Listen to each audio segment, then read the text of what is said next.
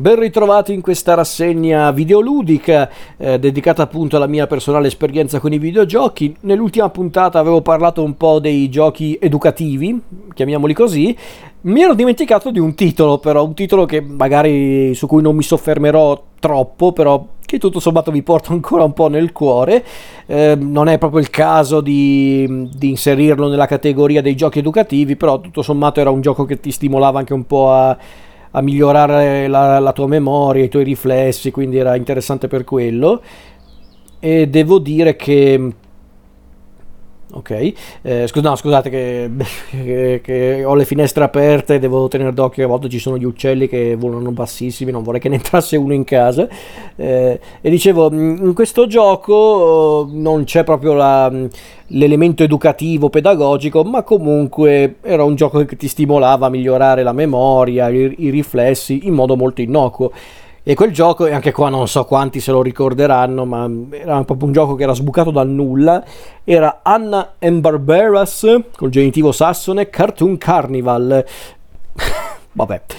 Era questo gioco dove praticamente c'erano delle sfide, delle sfide che avevano chiaramente come protagonisti alcuni dei personaggi dei cartoni animati realizzati da Anne Barbera, che sono quelli dei Flintstones, Scooby-Doo, Yogi e compagnia bella,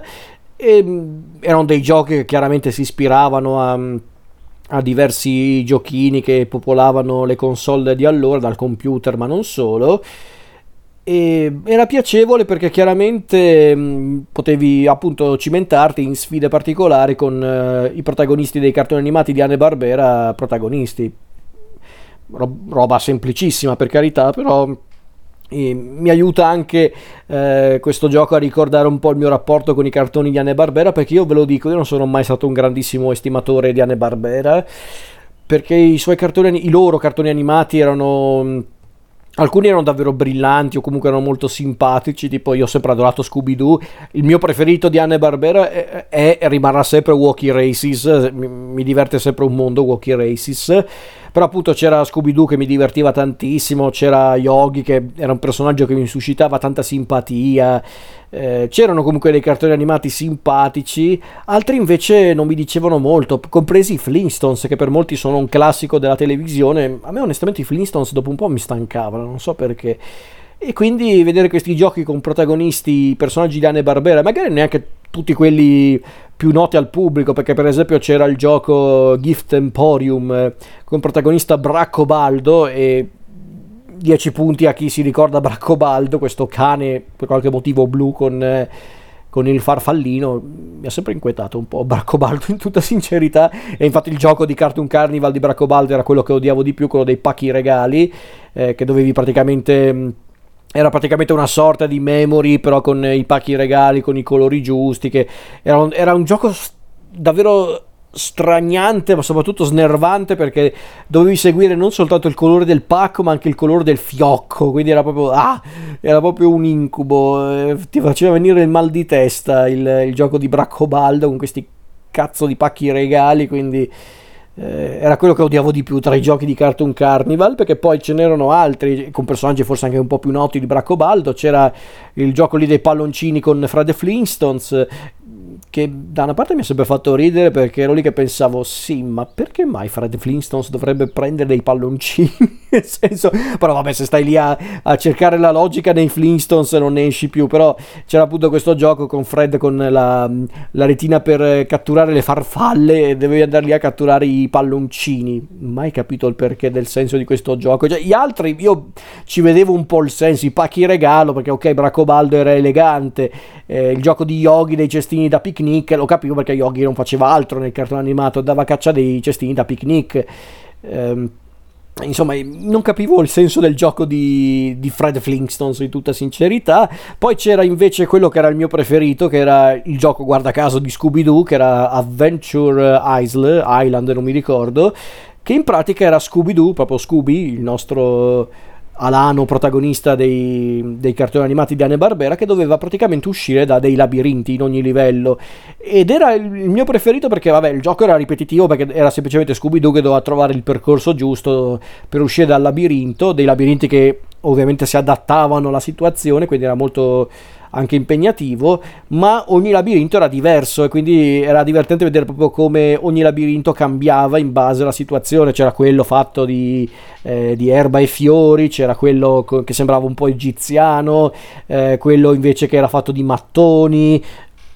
eh, quello fatto tutto di ossa e di scheletri, che, che, per qualcuno potrà sembrare anche un po' macabro, ma del resto eh, il, il, cartone animato di Scooby-Doo era anche un cartone animato che aveva questo come ambientazione, appunto le, le atmosfere un po' horror, un po', non dico macabre, ma un pochino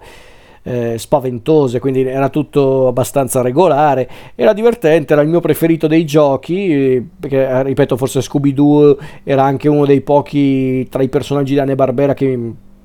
che apprezzavo, che riuscivo proprio a Uh, che guardavo tutti i cartoni di Scooby-Doo e sinceramente non mi annoiavo mai, nonostante la struttura del, del, della serie era identica praticamente, ogni volta c'era il, il, mostro, il fantasma di turno, i nostri indagavano e scoprivano che il mostro, il fantasma di turno non era di fatto un fantasma, un mostro, era semplicemente un impostore, un criminale, quasi sempre era un imprenditore. eh, quindi era, eh, era questo che rendeva divertente Scooby-Doo, poi in realtà poi è arrivato anche l'elemento sovrannaturale a un certo punto anche nelle storie di Scooby-Doo, ma quella è un'altra storia. Poi c'era ovviamente il gioco di Yogi,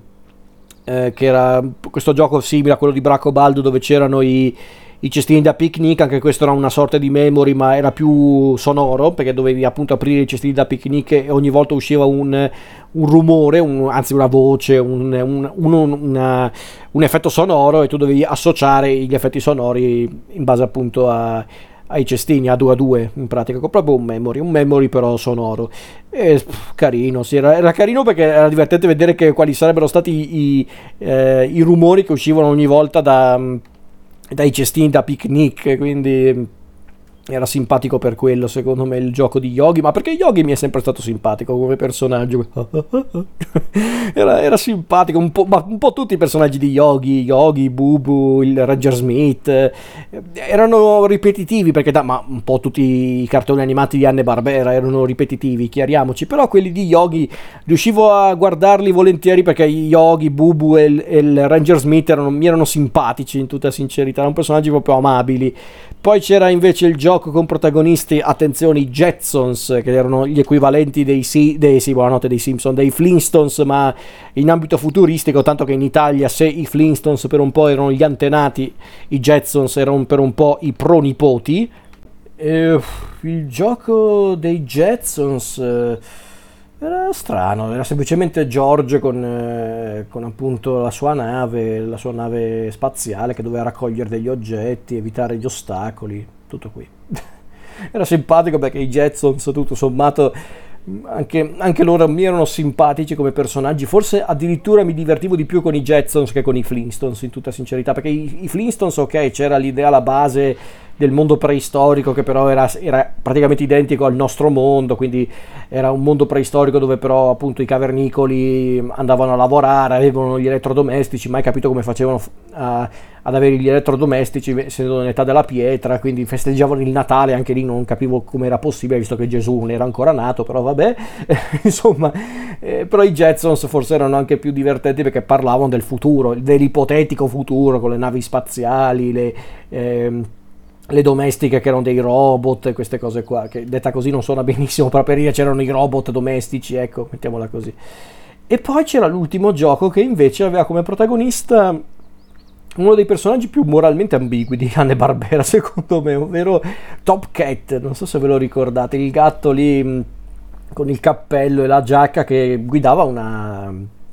una gang di strada. Quindi io, io, sinceramente, se penso ogni volta a Top Cat, penso, ma, ma davvero Anne Barbera hanno messo come protagonista di una delle loro serie un, un delinquente? No? Non riuscivo a capirlo. Poi adesso non mi ricordo onestamente benissimo i cartoni animati di Top Cat, ma immagino fossero tutto sommato innocui. Però mi ha sempre fatto ridere questa cosa, perché va bene, in realtà eh, molti dei personaggi di Anne Barbera non erano esattamente dei, dei cittadini modelli, da, da Yogi che andava in giro a, a rubare i i cestini da picnic dei turisti, a, a, ai personaggi di Walkie Races, eh, gli stessi Flintstones, non è che erano proprio sempre dei personaggi molto amabili, a partire da Fred che a volte era anche molto autoritario, anche molto irascibile, per carità, ma addirittura appunto Top Cat aveva la sua gang di strada, quindi era anche il gioco più strano con protagonista Top Cat, eh, quello di Cartoon Carnival, con appunto Top Cat che praticamente il suo gioco era un quiz, un quiz con scelta multipla che, in cui ti facevano appunto domande inerenti ai cartoni animati di Anne Barbera e tu dovevi indovinare avevi proprio una scelta multipla dovevi indovinare la risposta giusta da, da, del tipo eh, come si chiamava eh, il, il, furgone cioè qual era il nome sul furgone della banda di Scooby-Doo roba, robe di questo genere. E quindi non lo so perché, perché proprio Top Cat doveva fare sta roba? Non lo so Top Cat non era quello che organizzava sempre dei piani per fare il teppista non lo so. Eh, non lo so davvero però vabbè dai era l'esperienza di Cartoon Carnival era divertente per questo. Eh, e, ehm, e, sicuramente nel prossimo appuntamento qui su, su, questa rassegna tema videogiochi voglio anche parlare di un, di un altro gruppo di personaggi noti quanto quelli di Anne Barbera ma decisamente più apprezzati dal sottoscritto ma non vi dico altro